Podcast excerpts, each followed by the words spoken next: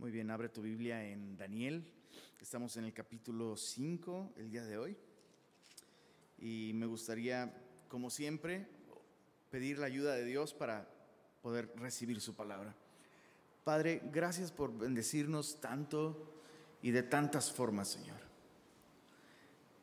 Sin duda la bendición que más necesitamos el día de hoy es la bendición de tu palabra y te pedimos que abras nuestros corazones a ella, Señor que nos des un corazón dispuesto, un corazón sencillo, humilde para recibir tu consejo. Y pedimos esto en el nombre de Jesús.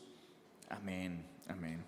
Muy bien, en Daniel capítulo 5 eh, hay un salto de tiempo de alrededor de unos 20 a 25 años, incluso algunos sugieren. Eh, para el capítulo 5 ya Nabucodonosor ha pasado pero por mucho tiempo de, la escena le han sucedido al menos dos reyes por un tiempo significativo, uno por eh, cuatro años, otro por dos años. Por ahí hubo un, rey que reinó como por tres, cuatro meses.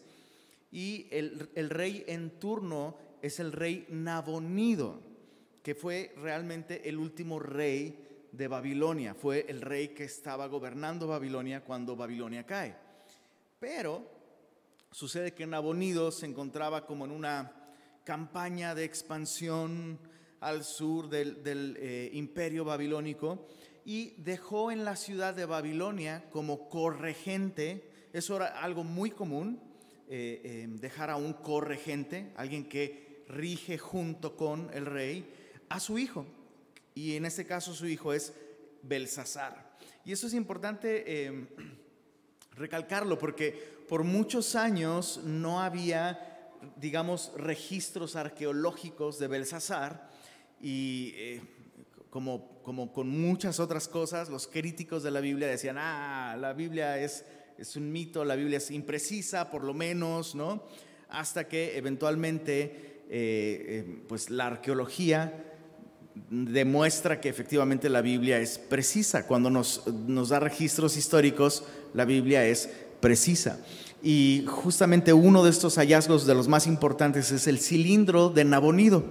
Es, esta eh, figura cuneiforme, ¿no? que es un, era la manera en la que se dejaban registros importantes en los imperios y, en, este, en este caso el cilindro de Nabonido hace justamente mención de Belsasar y de su corregencia. Entonces, eh, solo como, como un pequeño paréntesis, eh, y entramos al capítulo 5. Recuerda, han pasado alrededor de 25 años desde que Nabucodonosor estuvo en, el trono. Eh, para entonces, para este capítulo, Daniel, Daniel ya está pues bien, bien pasita, ¿no? Le calculan alrededor de 84, 85 años.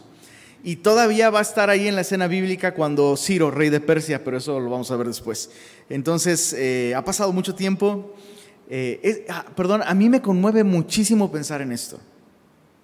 Pensar que eh, toda una vida de fidelidad queda registrada en la Biblia en, lo que podríamos llamar tres momentos clave en la vida de, Daniel.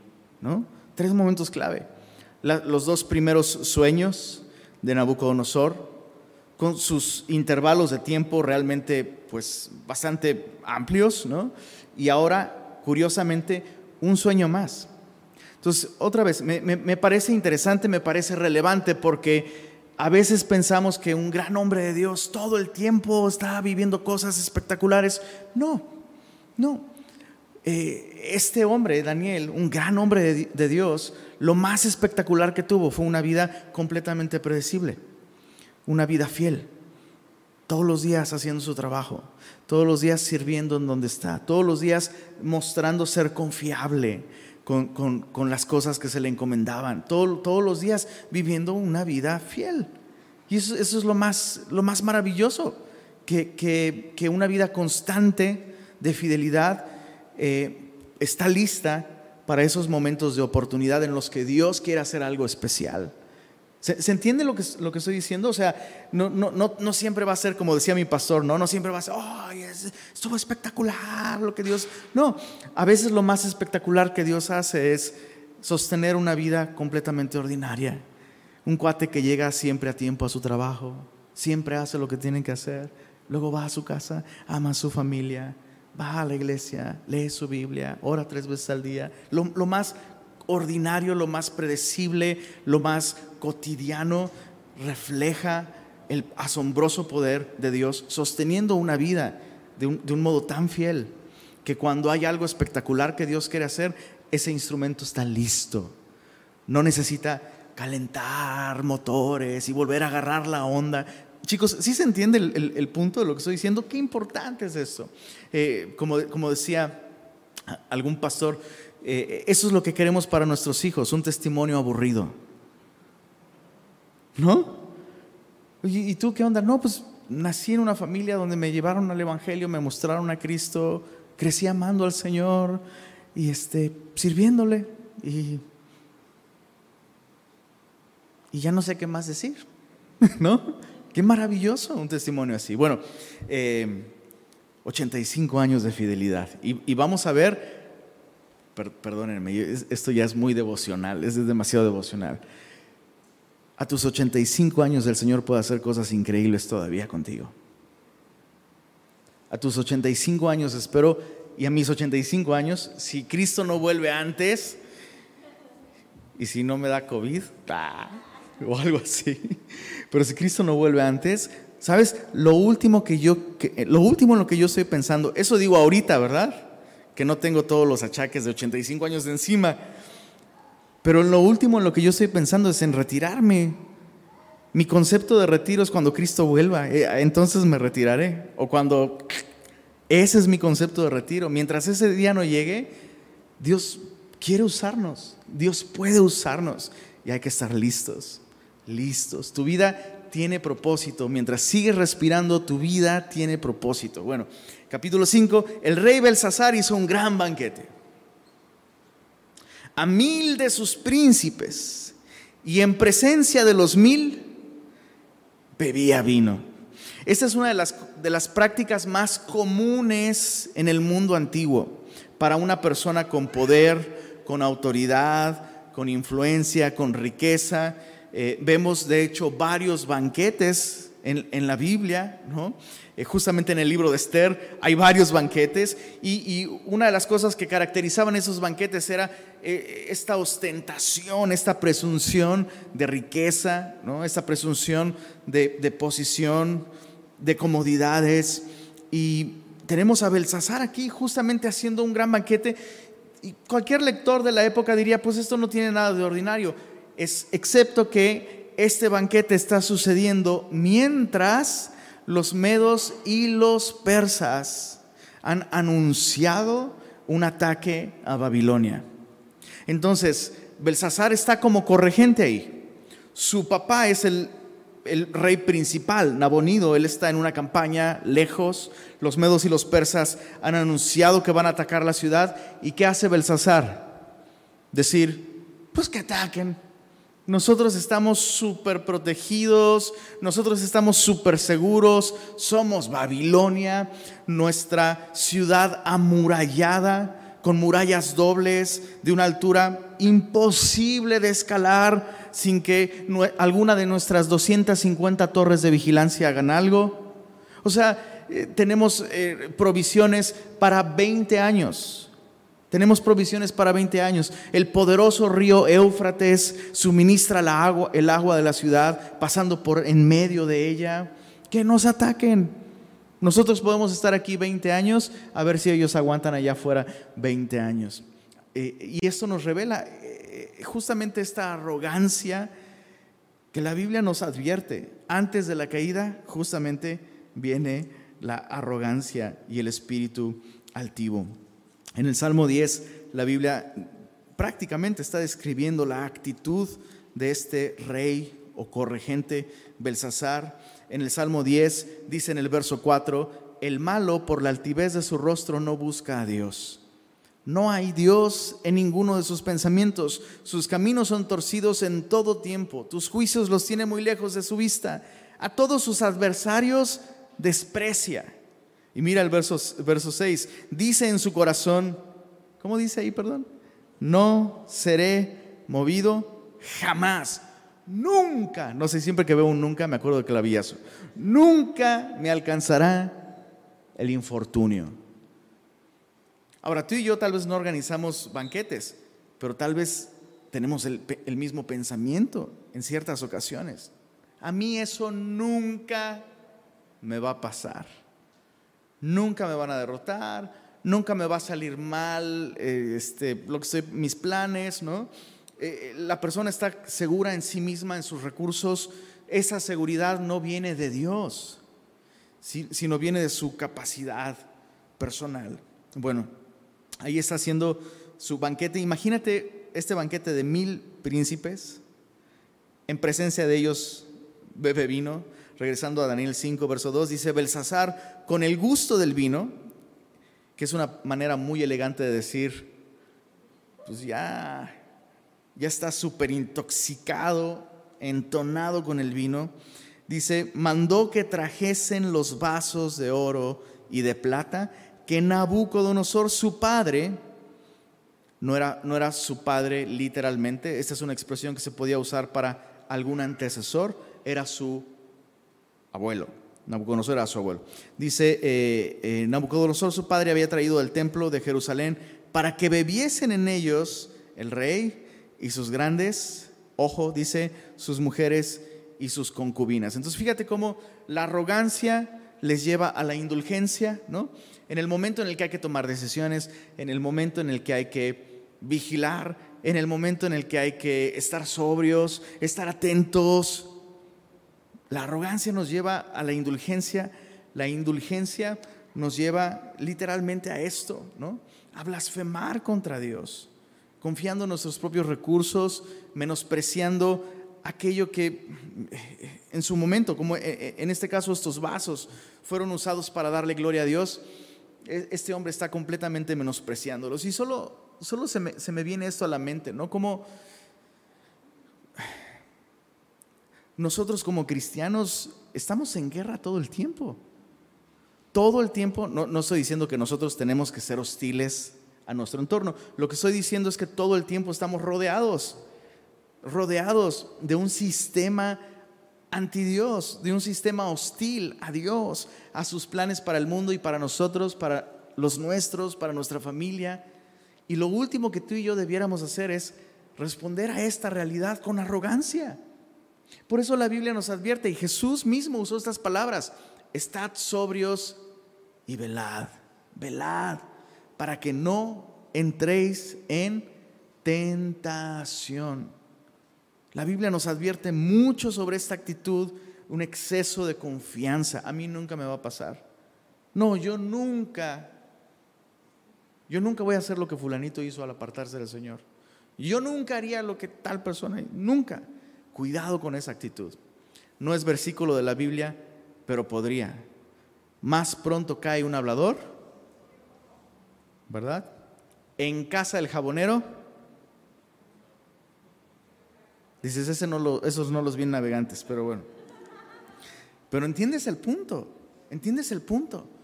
Este hombre está pecando de arrogante y su arrogancia le lleva a blasfemar a Dios, despreciar aquellos objetos sagrados. Verso 3, entonces fueron traídos los vasos de oro que habían traído del templo, de la casa de Dios que estaba en Jerusalén, y bebieron en ellos el rey y sus príncipes, sus mujeres y sus concubinas. Recuerda justamente en el libro de Esther, los banquetes que se llevaban a cabo, eh, si, si tú recuerdas, había un banquete especial para los hombres y un banquete especial para las mujeres. No era normal que en banquetes de este tipo estuviesen hombres y mujeres, justamente por la presencia del vino. Entonces, lo que estamos viendo aquí no es simplemente un banquete, sino eh, eh, es, es un desenfreno total. Los hombres con sus mujeres, sus concubinas, es un, es un evento completamente sensual, idólatra, blasfemo, organizado por un hombre que debiera estar velando por la seguridad de su ciudad. Bueno, dice el verso 4, bebieron vino y alabaron a los dioses de oro y de plata de bronce, de hierro, de madera y de piedra. Y sabes, este es el problema en el corazón de estas personas. El problema es aquello a lo que están adorando. Em, aquello a lo que están adorando les ha atrofiado para vivir como deberían vivir. La Biblia nos dice en el Salmo 115, acompáñame ahí por favor, Salmo 115.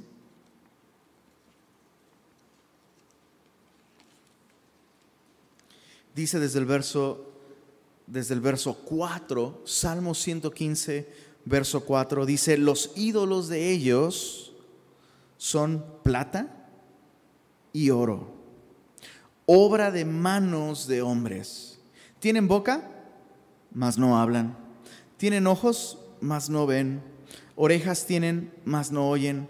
Tienen narices, mas no huelen. Manos tienen, mas no palpan. Tienen pies, mas no andan. No hablan con su garganta y dice el verso 8, semejantes a ellos son los que los hacen y cualquiera que confía en ellos. Entonces, lo que la Biblia me enseña es que aquello a lo que yo adoro me va a moldear a su imagen y a su semejanza. Y los ídolos, yo sé que de pronto leer este estilo del paralelismo hebreo, ¿no? Eh, eh, es el repetir una misma idea que es bastante obvia, ¿no? Pues los ídolos de ellos son madera, son oro, son plata. ¿Tienen ojos? No ven. ¿Tienen boca? No hablan. ¿Tienen manos? No palpan. ¿Tienen pies? No caminan. ¿Tienen boca? No hablan. No, o sea, tienen nariz. O sea, es como bastante obvio hasta que viene la aplicación. Y dice, bueno, aquellos que adoran esos ídolos se vuelven igualitos a ellos. Atrofiados. Y aquí tienes a esta gente que, eh, como, como dicen por ahí, estás viendo y no ves. Estás viendo el problemón que hay allá afuera y, y no lo ves. ¿Por qué? Porque estás atrofiado. El problema es aquello a lo que estás adorando, tus ídolos. Siempre que nosotros adoramos cualquier otra cosa que no sea Dios, nuestra vida va a ser arruinada, así como la, la de estas personas. Y se va a poner peor esta noche, pero no te la quiero spoilear. Capítulo 5, regresando a Daniel, en el verso 5. Entonces ahí están todos ellos en el desenfreno total. Te diría que te lo imagines, pero mejor no te lo imagines. Verso 5 dice, en aquella misma hora aparecieron los dedos de una mano de hombre que escribía delante del candelero sobre lo encalado de la pared del palacio real. El encalado pues es esta eh, como pasta hecha a base de cal que se usaba para blanquear la pared, ¿no? básicamente es con eso con lo que se blanqueaba. Entonces Dios escoge un punto especial, iluminado y toda la cosa para que puedan ver bien, ¿no? Dice sobre lo encalado de la pared del palacio real y el rey veía la mano que escribía. Entonces el rey palideció el, texto eh, en su idioma original, la idea es que su rostro se iluminó. Básicamente se puso blanco, tan blanco que hasta allá brilla. Dice, y sus pensamientos lo turbaron y se debilitaron sus lomos. Eh, esa es otra, otra manera de decir que traes el estómago suelto. ¿No? Ah, si te ha pasado. Dice, y sus rodillas daban la una contra la otra. ¿Qué es lo que haces cuando tienes que ir al baño? Es exactamente eso. O sea, básicamente, eh, en, palabras de, eh, Elmo, ¿cuántos, recuerdan ese DVD? Se lo pusieron a sus, a sus, a sus niños. Aprendiendo a ir al baño con Elmo. ¿no? Y Elmo canta y dice, es un accidente, es lo que es. Entonces lo que estamos viendo aquí con el rey Belsasar es un accidente. tuvo un accidente. Bueno, dice, eh, sus rodillas daban la una contra la otra. El rey gritó en alta voz que hiciesen venir magos, caldeos y adivinos.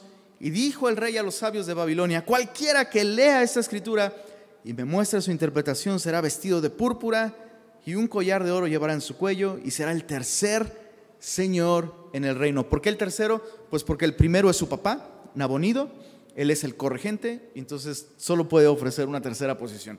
Pero eh, piensa, en esta escena. algunos dicen, bueno, Dios mismo está escribiendo, eh, la mano de Dios apareció, pero ojo, no es lo que la Biblia dice, la Biblia no dice que es la mano de Dios, aunque es interesante ver en la Biblia que eh, sí se mencionan cosas específicas que la mano de Dios hace. Las tablas de la ley fueron escritas con el dedo de Dios. Nuestro himno nacional, eso no es Biblia, pero dice que nuestro, el eterno destino, qué interesante, ¿no? Tu eterno destino por el dedo de Dios se escribió. Entonces, las, tablas de la ley, el eterno destino de México, este, Jesús escribiendo en el piso. ¿No sabemos qué? Se sugiere escribiendo los pecados de aquellos que acusaban a esta mujer sorprendida en adulterio. Este, eh, Jesús mismo dice, eh, yo por el dedo de Dios expulso los demonios. Entonces eh, es interesante que la Biblia se atribuye al dedo de Dios, ¿no? El, Salmo 8, ¿no? Cuando veo el cielo, la luna y las estrellas, ¿no? Los cielos, la obra de tus manos, la luna y las estrellas, ¿no? Que con tus dedos formaste. Eh, la Biblia sí me habla de esto, pero, pero aquí no se nos dice que sea la mano de Dios, no sé, siento horrible que algunos futbolistas escuchan ese término y están pensando en Maradona. Tampoco es Maradona. Pero incluso el texto ni siquiera nos dice si es una mano completa. La Biblia menciona dedos. Los dedos de una mano de hombre. Entonces, imagínate que esos vatos están ahí en su super rollo, ¿no? Y de pronto, o sea, yo no sé, ya, ya, ya dije, voy a tratar de no usar mi imaginación tanto. Pero me pregunto, ¿sonaba así? O sea, a lo mejor un... ¿Qué, qué, suena? ¿Qué se oye? Soy que... ¿No? Entonces, alguien voltea y, ve la mano ahí quitándole lo que... No sé. Entonces el rey se espanta, manda a traer a otra vez, otra vez, ¿no? manda a traer a los magos, los adivinos, etc. Verso 8. Entonces fueron introducidos todos los sabios del rey y una vez más, pero no pudieron leer la escritura ni mostrar al rey su interpretación. Yo me pregunto cómo no los corrían después de tantos antecedentes, ¿no? O sea, ¿cuándo dieron una en todo este libro? Ni una vez. Es la tercera vez que un rey eh, de Babilonia pide la sabiduría de los sabios y no la encuentra. Verso 9, entonces el rey Belsasar se turbó sobremanera, palideció y sus príncipes estaban perplejos. La reina, por las palabras del rey y de sus príncipes, entró a la sala del banquete. Probablemente esta reina no es la esposa de Belsasar, sino muy probablemente su madre eh, algunos hablan muy bien de ella en el sentido de que ella no estaba en el banquete, no, no, se iba a prestar a una práctica social tan inmoral, ¿no? Eh, y, muchos dicen, bueno, era, era, una mujer piadosa que siendo hija de Nabucodonosor, habiendo visto el testimonio de su papá, su, locura, como el, el propio Daniel profetizó que eso iba a suceder y cómo al final se convierte al Dios de Israel, ¿no? Muchos dicen, bueno, e, era una mujer que adoraba al, Dios de Israel. Otros dicen, pues eh, hay actitudes aquí que no son muy sabias. Vamos a leer qué es lo que esta mujer dice. Lo, bueno que podemos decir de ella es que ella no estaba ahí, pero ahora entra y le, y le dice a su hijo, rey, vive para siempre, no te turben tus pensamientos ni, palidezca tu rostro. En tu reino hay un hombre en el cual mora el espíritu de los dioses santos. Y en los días de tu padre se halló en él luz e inteligencia. Y mira esto, dice sabiduría como sabiduría de los dioses, al que el rey Nabucodonosor, tu padre, oh rey, constituyó jefe sobre todos los magos, astrólogos, caldeos y adivinos, por cuanto fue hallado en él mayor espíritu y ciencia y entendimiento para interpretar sueños y descifrar enigmas y resolver dudas. Esto es en Daniel. Qué interesante que lo recuerdan por su nombre hebreo, no por su nombre eh, caldeo, al cual el rey puso por nombre Belsasar. Llámese pues ahora a Daniel y él te dará la interpretación. Hay varias cosas muy bellas aquí que podríamos eh, subrayar sobre el carácter de Daniel. De, entrada, lo increíble es, como dice la Biblia, alábete la boca del extraño y no la tuya propia. O sea, son, son terceros los que reconocen que en Daniel hay sabiduría. ¿Notaste eh, lo, que, lo que enfaticé? Sabiduría como sabiduría de los dioses. ¿De dónde viene esa sabiduría que, tenía Daniel? Bueno, vete un poco más arriba. Dice, en tu reino hay un hombre en el cual mora el espíritu de los dioses santos. En otras palabras, Daniel no vive como todos nosotros. La vida de Daniel es muy parecida a la vida de su Dios. Su Dios es un Dios santo y su vida es una vida santa. Él es distinto. Él es distinto.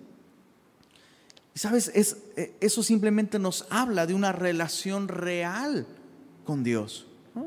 ¿Por qué? Porque otra vez, aquello a lo que adoras te transforma a su imagen. Si adoras a un Dios santo, el resultado es que vas a tener una vida santa.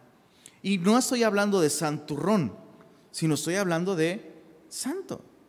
O sea, Daniel no era un hombre que se andaba persinando ahí, no puede ser, puros ídolos aquí en Babilonia. No, no, no. Daniel estaba sirviéndole al rey y fue fiel como servidor, pero vivió en Babilonia de un modo en el que reflejó que realmente su vida le pertenecía a Dios. Al punto de que Babilonia no pudo cambiarle su identidad y no le pudo quitar todo le quitó su familia, le quitó el privilegio de vivir en su, ciudad, pero no le quitó su relación con Dios. Eso es muy bello. Y, y, lo que me enseña a mí esto es que tú y yo podemos tener esa misma sabiduría, ¿sabes? Santiago 1.5 nos dice que si alguno tiene falta de sabiduría, ¿a cuántos les ha hecho falta? Nos hace falta todo el tiempo sabiduría. Si alguno tiene falta de sabiduría, pídala a Dios. Y dice la Biblia, y pues chicle y pega. ¿Verdad que no? Y le será dada. Pídala a Dios y le será dada. Pero pida con fe, no dudando nada. Porque el que duda es semejante a las olas del mar, que son arrastradas por el viento. No piense pues quien tal haga que recibirá cosa alguna de parte del Señor. Entonces, ¿qué significa pedir sabiduría con fe? Significa pedir sabiduría estando dispuestos a confiar en lo que Dios nos diga que debemos hacer. No, no nos está hablando de pedir sabiduría con fe, es como así eh, ¿no? Y generar este, este como sentido de esa sensación de, sí, sí lo voy a recibir, sí lo voy a recibir, sí lo voy a recibir, lo declaro, lo decreto. No, no, no no, déjame ponerte un ejemplo. Es como si vas al doctor, pero de entrada, aún antes de que el doctor te recete nada, tú ya vas pensando, no hombre, pues si lo que tengo es una gripa. Se me quita con, se me quita con tecito, con miel y gotas de limón pero pues mi esposa me está diciendo que vaya a checarme, la, la, Vas con el doctor y el doctor te dice, lo que usted tiene no es una gripa, eh, puede, esto puede desatar una infección, le recomiendo que se ponga esas inyecciones, un tecito, y tú nada más le dices que sí al doctor, no te pones las inyecciones, te tomas tu tecito con tu mielecita y tus dos gotitas de limón, pero pues no funciona. Entonces a eso se refiere, pide sabiduría Dios te la va a dar, pero pídela con fe. Dispuesto a que lo que Él te diga, eso es lo que voy a hacer. Bueno, esa es la vida que vivió Daniel. Por eso él tenía esa sabiduría. Y esa misma sabiduría está a nuestro alcance. Bueno, ¿qué podemos observar sobre la reina aquí? Dos cosas llaman mi atención. La primera es que, pues de alguna manera como que ella como que ella intenta aminorar la situación de lo que está sucediendo. Es casi, casi como, mijito, no pasa nada, tranquilo. Oye, estás viendo una mano escribiendo cosas en la pared. Lo último que tu hijo necesita escuchar, y más como tu hijo está viviendo, lo último que tu hijo necesita escuchar es, mijito, tranquilo, no pasa nada. ¿No? Y lo segundo que me llama la atención es que si ella, si, ella sabía de Daniel, ¿por, qué razón permitió que su hijo viviera y gobernara sin incluir a Daniel en, sus decisiones? ¿Me explicó? O sea, pareciera que Belsasar no tiene idea de quién es Daniel. Y entonces me suena un poquito como a la, me suena un poquito como a la mamá que pues ha escuchado y conoce gente cristiana y estuvo en algunas iglesias y de pronto su hijo tiene un problema y no, tranquilo, mijito, vamos a la iglesia y a ver, pastor, dígale, ¿verdad que todo va a estar bien? ¿No? Me suena un poquito como a eso. Pero no lo sé, solo es una especulación. Bueno, dice el verso 13, regresando a Daniel 5, verso 13. Entonces Daniel fue traído delante del rey y dijo el rey a Daniel, ¿eres tú aquel Daniel? O sea, era, era famoso de entrada. O sea, yo creí que eras una leyenda, ¿no? Casi, casi, un mito. ¿Eres tú aquel Daniel de los hijos de la cautividad de Judá que mi padre trajo de Judea? Yo he oído de ti que el Espíritu de los dioses santos está en ti y que en ti se halló luz, entendimiento y mayor sabiduría. Y ahora fueron traídos delante de mí sabios y astrólogos para que leyesen esta escritura y me diesen su interpretación, pero no han podido mostrarme la interpretación del asunto. Yo me imagino a Daniel, sí, sí, sí, ya, ya. Business as usual, ¿no? O sea, esta historia ya me la sé, la he vivido dos veces y esta es la tercera. Ahora, otra vez, una vida de fidelidad, ¿no? Daniel, Daniel está listo cuando Dios quiere usarlo, Él está listo. Y, solo, solo me imagino, ¿qué hubiera pasado si Daniel no hubiera estado listo en esta ocasión? O sea, a mí me, me, causa mucho impacto pensar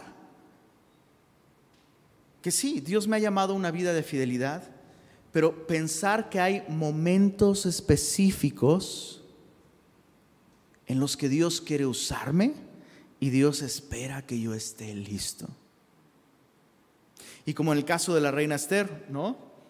Bueno, quizá para esta hora, quizás para justo esta hora, de entre todas las horas que hay en la historia de la humanidad y del tiempo, Dios decidió que tú nacieras exactamente a tiempo y estuvieras aquí exactamente a tiempo para un momento específico y una obra específica. Quizás para esta hora has llegado. Pero si tú no estás lista, respiro y liberación vendrá de cualquier otro lado. En otras palabras, aunque Dios quiere usarte, Dios no te necesita. Y si tú no estás listo o tú no estás lista, no problem. Dios puede usar a cualquier otra persona. Y a mí me impacta demasiado la idea de que, bueno, en el caso de Daniel, casi, casi como como, no sé, como los tres batazos, ¿no? O, no, soy, no soy muy bueno con los deportes, pero más bien es el lanzador, ¿no? Strike uno, strike dos, strike tres. El cuate ponchó, ponchó a los sabios de Babilonia, ¿no? Dios lo quiso usar para esos tres lanzamientos. Y, yo, una vez más, yo, yo quisiera poner delante de ti esta idea. ¿Estás consciente de que hay momentos muy puntuales, incluso en el caso de muchas personas, en el caso de Jesús mismo? Jesús mismo explicó que su vida tenía el propósito de servir a una hora específica.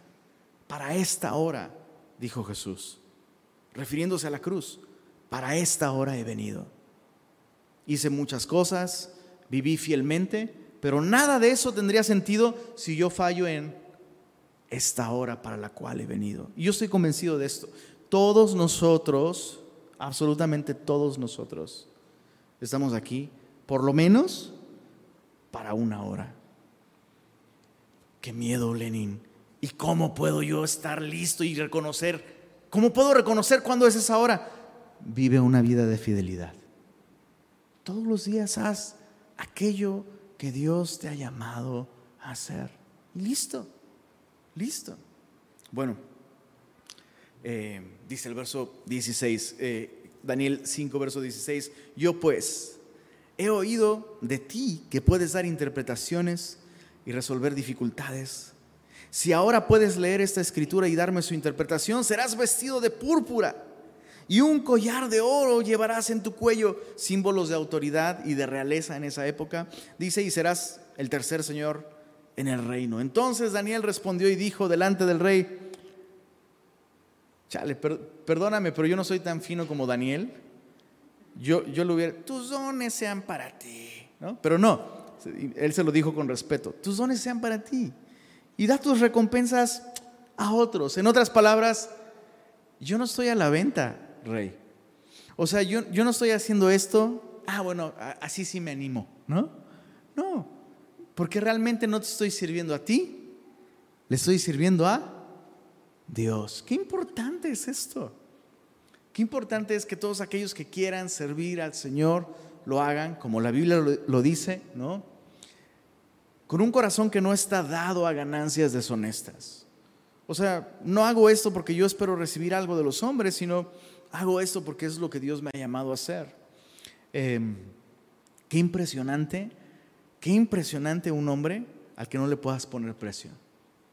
Es impresionante. Daniel es uno de ellos. Tus dones sean para ti, da tus recompensas a otros. Leeré la escritura al rey. Y además, fíjate, el pilón, le daré la interpretación. En otras palabras, le voy a predicar un pequeño sermón. Verso 18 el Altísimo Dios, oh Rey, dio a Nabucodonosor tu padre el reino y la grandeza, la gloria y la majestad, y por la grandeza que le dio, todos los pueblos, naciones y lenguas temblaban y temían delante de él. A quien quería mataba y a quien quería daba vida. Engrandecía a quien quería y a quien quería humillaba. Mas cuando su corazón se ensoberbeció y su espíritu se endureció en su orgullo, fue depuesto del trono de su reino y despojado de su gloria y fue echado de entre los hijos de los hombres y su mente se hizo semejante a la de las bestias. Y con los asnos monteses fue su morada. Hierba le hicieron comer como a buey y su cuerpo fue mojado con el rocío del cielo hasta que reconoció que el Altísimo Dios tiene dominio sobre el reino de los hombres y que pone sobre él a quien le place. ¿Sabes qué es increíble? Que Daniel comenzó con la prédica primero. Dijo, ahorita te leo el mensaje, pero antes te, déjame decirte de qué se trata todo esto. Y qué increíble que Daniel no tiene ningún temor de decirle al rey la verdad. Decirle al rey lo que su propia madre, evidentemente, al menos aquí esta noche, lo que su propia madre no estuvo dispuesta a decirle. Tu problema es el orgullo. O sea, esto que estás viviendo yo ya lo vi. Y tú lo sabes porque tu mamá también lo vio y es justo lo que le va a decir. Mira en el verso, verso 22. Y tú, y tú, Belsasar, no has humillado tu corazón. ¿Qué dice ahí, perdón? Sabiendo todo esto sino que contra el Señor del cielo te has ensoberbecido e hiciste traer delante de ti los vasos de su casa, y tú y tus grandes, tus mujeres y tus concubinas, bebisteis vino en ellos. Además de esto, diste alabanza a dioses de plata y oro y de bronce y de hierro, de madera y de piedra, que ni ven, ni oyen, ni saben, y al Dios en cuya mano está tu vida y cuyos son todos tus caminos, nunca honraste. ¿Qué, mensaje tan fuerte?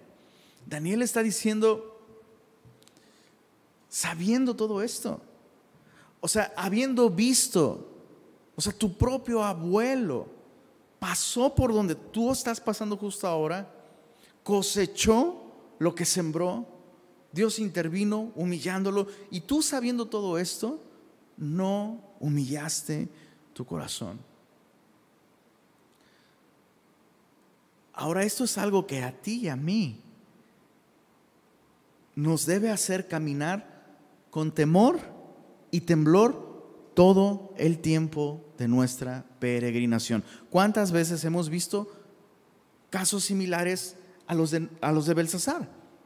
Personas que viendo, personas que sabiendo, sabiendo que darle la espalda al Señor va a resultar en su ruina, le dan la espalda al Señor. Y dices, bueno, ¿qué no sabe? Pues sí, sí lo sabe. Es, por eso que la Biblia eh, compara el pecado con esta condición, ¿no? De necedad. Porque un, necio es alguien que sabe que está mal, pero decimos nosotros, se montan en su, en su macho, se montan en su macho, ¿no? Es así. El, del hijo pródigo se dice que después de cosechar la ruina espiritual que sembró viviendo perdidamente, la Biblia dice, volvió en sí. Porque es, así, es como, si, es como si la persona pierde la razón, ¿no? Y, y, hablas con ellos, no te quieren escuchar, entienden los argumentos, lo han oído. Es más, probablemente ellos mismos han dicho esos mismos argumentos a otros, pero ahora no están dispuestos a escucharlos. Es un problema del corazón. Es un problema en el corazón. ¿Y, sabes qué es terrible? La prosperidad y la honra muchas veces no ayudan. Tenemos a este hombre en una posición de honra con un corazón necio. Qué combinación tan terrible. Qué combinación tan terrible. Bueno, dice, eh, dice el verso 24, entonces, después del sermón, le va a leer lo que dice la escritura. Entonces de su presencia fue enviada la mano que trazó esta escritura. Y la escritura que trazó es Mene, Mene, Tekel, Uparsin. Eh, acuérdate que esta parte del libro de Daniel está en arameo. Entonces, eh, ¿por qué no pudieron los otros caldeos y los astrólogos y los sabios, por qué no pudieron leer? Muchos expertos en lenguaje bíblico proponen que eh, la escritura, aunque estaba con caracteres arameos, estaban escribiendo un mensaje en hebreo. ¿Se, entiende? O sea, es como si, eh, si alguien, eh, no sé, si alguien de Japón escribe en japonés cómo se pronuncian fonéticamente palabras en inglés. Entonces un japonés podría ver y entender lo que dice o sea, los caracteres los reconoce, pero no saben cómo pronunciar, no tiene sentido. ¿Sí, sí, sí me expliqué? Bueno, entonces, eh, Mene Mene Tekel Uparsin, la razón por la que algunos sugieren que esto es un mensaje hebreo escrito con caracteres en arameo es porque estas palabras fonéticamente se parecen mucho a palabras hebreas que nos hablan de medidas, pesos y, son como, como expresiones comerciales. ¿no? Em, nos hablan de esto, de, comercio, de pesar, de medir, eh, de contar, e incluso, ¿no? Como de, separar, bueno, te, voy a vender, nada más quieres medio kilo, pues, medio kilo, listo. Entonces, esa es la interpretación del asunto. Mene, interesante que, eh, ah, otro, otro detalle interesante es que eh, en arameo, tanto como en hebreo, no se escriben las vocales. Entonces lo que estaría escrito en la pared sería algo así como MN, MN, TKL, PRSN. Entonces, ahí está, solo por si quieres ponerte un cuadro que te recuerde aguas, ¿no? Chécate el, chécate el mensaje. Mene, repetido dos veces. Contó, contó. E, esa sería la interpretación de, esa escritura. Contó, contó. Contó Dios tu reino y le ha puesto fin. La idea es que Dios ha estado contando. Hasta que lo contó todo. O sea, Dios contó, ¿no? Y, y la Biblia nos dice que Él incluso tiene contados incluso nuestros cabellos. Incluso nuestros cabellos. Nuestra vida, nuestros días están en su mano. La Biblia nos dice eso. Y, la idea es esta ahí, es contó Dios tu reino y le ha puesto fin. En otras palabras, se acabó Babilonia. Dios le puso fecha de caducidad y ha llegado el momento, ha llegado el día. Babilonia ha terminado el día de hoy. Tekel, esa palabra no es contar, sino pesar. Pesado has sido en balanza y fuiste hallado falto. Entonces Dios contó los días de Babilonia, se terminaron, pero además Dios te pesó a ti como persona, Belsasar, y fuiste hallado falto. O sea, eh, eh, es como, eres como un litro de gasolina de esos de 900 mililitros con 100 de agua o de otra cosa, ¿no? Eres, eres un kilo de 850 gramos, eres un fraude. Qué, qué impresionante pensar esto, que Dios que Dios puede pesar realmente en nuestra vida. todos los demás solo ven lo aparente, ¿no? Uy, esta persona, ¿no? Súper exitosa, súper feliz, súper... Dios lo pesa y dice, no hay nada. Aquí no hay nada. Me sales debiendo. Oh. O sea, Dios puso tanto en las manos de esta persona. Yo, yo, no sé, yo no sé quién ¿Quién en su sano juicio quisiera ser presidente, por ejemplo? ¿No? Imagina, imagina el peso de lo que Dios pone en las manos de un gobernante. Qué peso tan grande y que Dios diga, ¿qué hubo? Deposité tanto en tus manos y me está faltando aquí.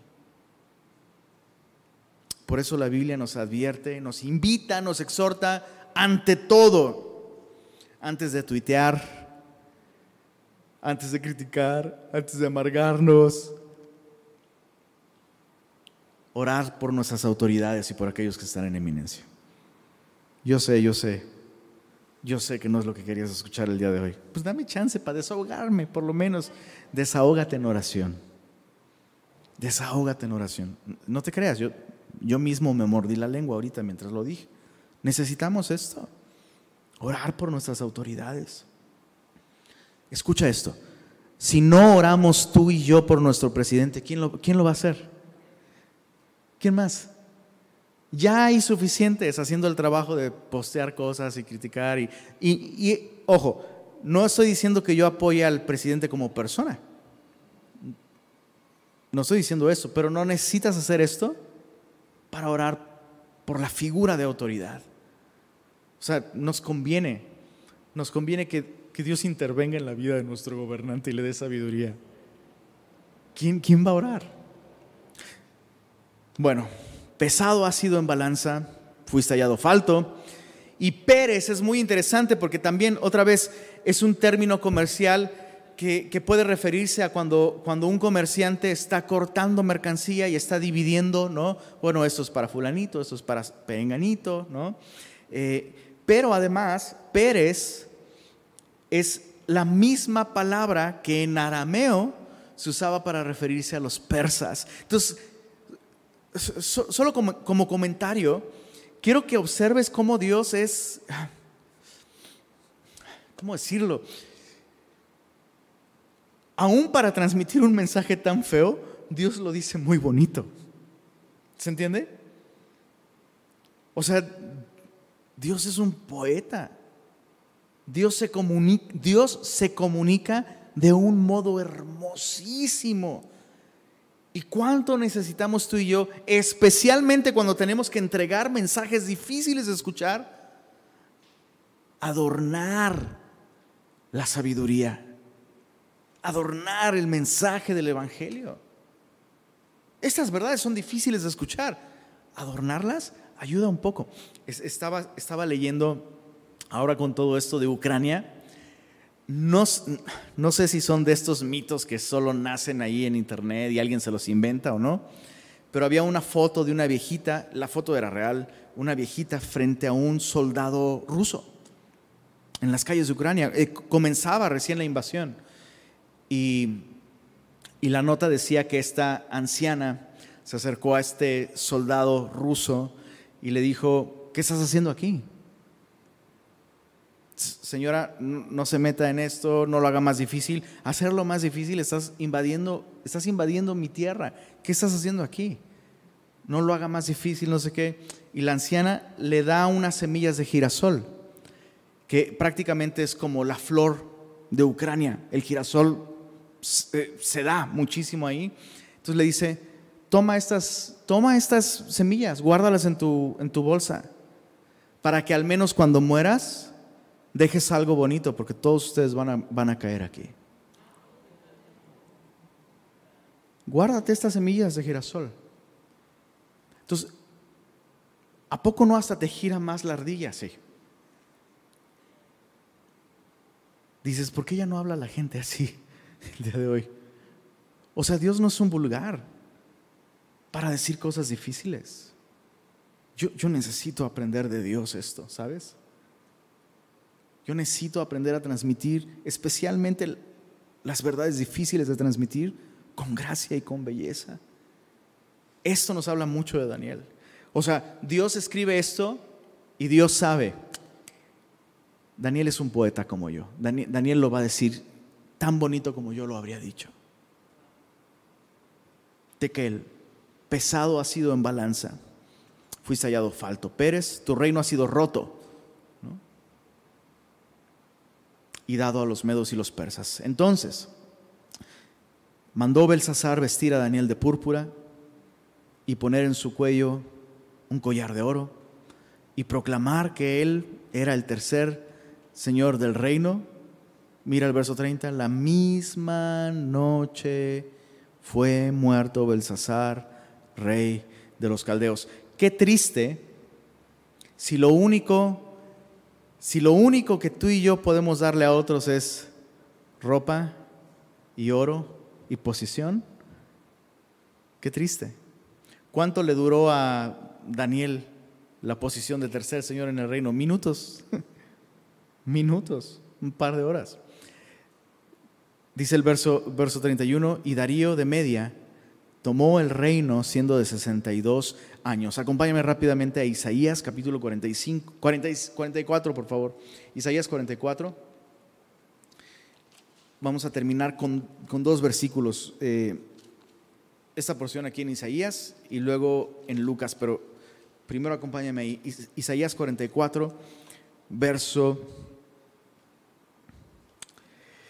verso 27. Bueno, y, te cuento, mientras vas para allá, la historia nos dice que la conquista de Babilonia fue una de las conquistas más asombrosas en la historia de la humanidad. Porque de hecho, eh, Ciro, el rey de Persia, aquí se menciona a Darío, pero realmente Ciro, el rey de Persia, aquí se menciona a Darío como Darío el de Media. Entonces recuerda que este nuevo imperio emergente era de medos y persas. ¿no? Entonces Ciro es el mayor en autoridad, el, el de los persas. Y realmente Darío viene a ser como eh, un funcionario de alto nivel en el ejército eh, de esta coalición. Pero la historia nos dice que lo que hizo Ciro fue desviar el curso del río Éufrates que pasaba por la ciudad. De modo que eh, el, el flujo del río bajó de tal modo que los soldados pudieron entrar a la ciudad por el río. Y de hecho, la historia nos dice que incluso por dos semanas, muchos a las dos semanas de que de que estas fuerzas especiales entraron, llegaron hasta dentro del palacio. La historia nos dice que hubo gente adentro que traicionó, que traicionó a Belsasar y justo em, así es como las fuerzas especiales pudieron entrar hasta el lugar donde se estaba llevando a cabo el banquete. Todos los soldados empezaron a matar a todos los invitados y un grupo específico fue derechito hasta la mesa donde estaba Belsasar y cuello. Prácticamente no se disparó ni una sola flecha, no hubo una batalla y dos semanas después eh, eh, Ciro, rey de Persia, llega y hace su entrada oficial como el nuevo gobernante de, pues, de Babilonia. Muchos en la ciudad ni siquiera se habían enterado, ah, ¿cómo ya no somos, ya no estamos bajo, bajo Belsasar, ahora estamos bajo los medos y los persas? Ok, no, ni siquiera lo supieron. Eh, y la historia nos dice también que cuando Ciro llegó a Babilonia a reclamar lo que era suyo, un anciano de 85 años se acercó para leerle una porción de un libro sagrado que profetizaba su llegada. Y ese hombre fue Daniel, y la porción que le leyó fue justamente Isaías capítulo 44, que es lo que vamos a leer desde el verso 26. Dice así, yo, el que despierta la palabra de su siervo y cumple el consejo de sus mensajeros, que dice a Jerusalén, serás habitada, y a las ciudades de Judá, reconstruidas serán, y sus ruinas reedificaré, que dice a las profundidades, secaos. ¿Y qué dice ahí? Tus ríos haré secar. ¿A qué te suena eso? El Éufrates secándose, dejando pasar las fuerzas especiales de Persia. Que dice de Ciro, es mi pastor y cumplirá todo lo que yo quiero. Al decir a Jerusalén, serás reedificada y al templo serás fundado. Así dice Jehová a su ungido a Ciro, al cual tomé yo por su mano derecha para sujetar naciones delante de él y desatar lomos de reyes. ¿Qué le pasó a Belsasar? Se le aflojaron los lomos. Ahora, si quieres usar expresiones más bíblicas para referirte a tus problemas estomacales, ya tienes varias, ¿eh? Dice, eh, me, están, me, están, chocándome mis rodillas, ¿no? Bueno, eh, verso 1, para abrir delante del puertas y las puertas no se cerrarán yo iré delante de ti, enderezaré los lugares torcidos, quebrantaré puertas de bronce, cerrojos de hierro, haré pedazos, te daré los tesoros escondidos, los secretos muy guardados, para que sepas que yo soy Jehová, el Dios de Israel, que te pongo nombre. Entonces este anciano, Daniel, se acerca y le dice, te estaba esperando hace más de 200 años, o sea, 150 años antes de que tú nacieras, Dios ya nos había dicho que tú vendrías. Y su plan es que tú nos permitas volver a la tierra prometida de nuestro pueblo y nos permitas reedificar la ciudad y reedificar el templo, cosas que efectivamente Ciro, rey de Persia, permitió. Qué impresionante. Ahora, esto que acabamos de leer prácticamente fue un mensaje con dedicatoria para Ciro. Pero lo que acabamos de estudiar en Daniel 5 es para nosotros. Y me gustaría terminar con una pequeña porción en Lucas capítulo 12 Lucas capítulo 12.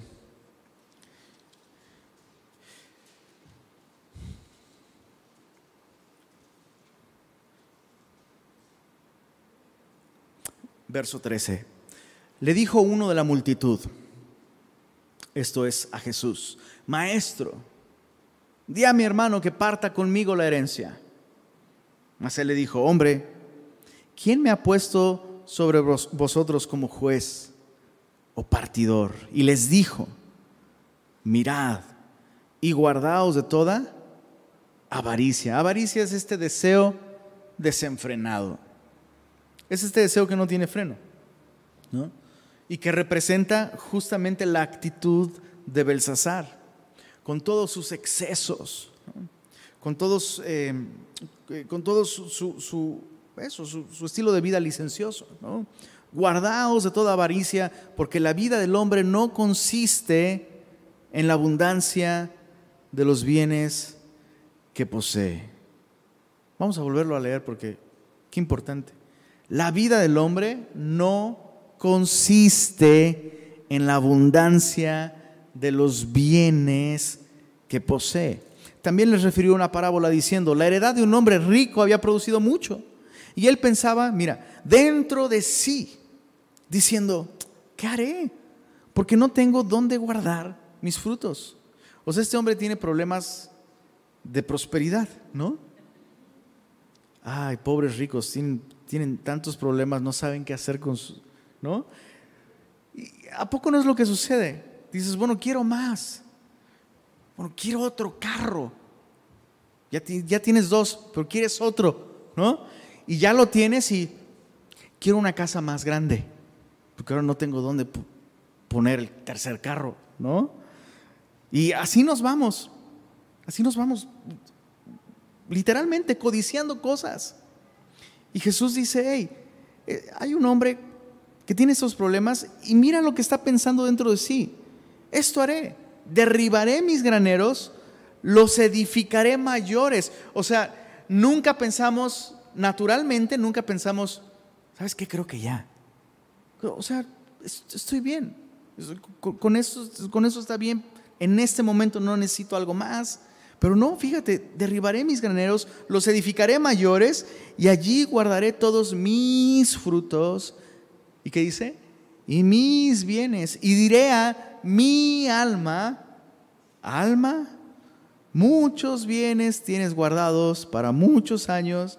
Repósate, come, bebe, regocíjate. ¿No, ¿No ves a Belsasar de alguna manera ahí? Oye, pero tus días están contados. Dios ha hablado de esto que está sucediendo los segundos están contados para ti. tengo bienes para 20 años. Que nos ataquen los medos y los persas, no importa. Verso 20, pero Dios le dijo, necio, esta noche vienen a pedirte tu alma y lo que has provisto, ¿de quién será? Así es el que hace para sí tesoro y no es rico para con Dios. La Biblia nos, nos llama a vivir como Daniel vivir sobrios, vivir velando, vivir atentos, vivir para lo eterno, vivir una vida de fidelidad a Dios, listos para ser usados cuando Dios quiera, con nuestros ojos puestos en la eternidad, con nuestros ojos puestos en la eternidad. Por eso Jesús decía, no te hagas tesoros en la tierra donde la polilla y el orín corrompen, sino hace tesoros en los cielos, porque donde está tu tesoro, ahí está tu corazón. ¿Oramos? Señor, ayúdanos a reconocer en nosotros mismos si hay actitudes de avaricia, de soberbia. Señor, si hay orgullo en nosotros que nos está llevando a ignorar los mensajes que tú nos estás enviando. No queremos poner nuestra confianza en nuestra experiencia o nuestra posición o nuestra reputación o nuestros recursos. Porque nada es nuestro, Señor. Queremos vivir confiando en ti y viviendo para tus planes y tus propósitos, para tu reino, para tu gloria, no para la nuestra, Señor. Permítenos eh, vivir vidas de fidelidad, así como Daniel, Señor. Permítenos estar listos siempre para servirte de cualquier forma en la que tú lo desees, Señor. No permitas que, nuestro corazón se desvíe hacia las cosas terrenales. No permitas, Señor. No permitas que nos cansemos de hacer el bien, Señor. Y yo te ruego, Señor, que, que, nos ayudes a todos nosotros, Señor, a atesorar en nuestro corazón los planes que tú tienes para nuestra vida. Y gracias por tu palabra, Señor, que nos advierte, que nos despierta, Gracias por tu palabra que nos alumbra y nos ayuda a ver la condición de nuestro corazón. Gracias por el privilegio que nos das de conocerte, Señor, y de, saber que nuestra vida está en tus manos. Queremos honrarte a ti, Señor, con nuestro tiempo, con nuestras decisiones, con nuestra familia, con nuestra carrera, con nuestro servicio, Señor, con nuestra vida entera. Te adoramos, Señor, y te damos gracias por tu palabra esta noche. Amén.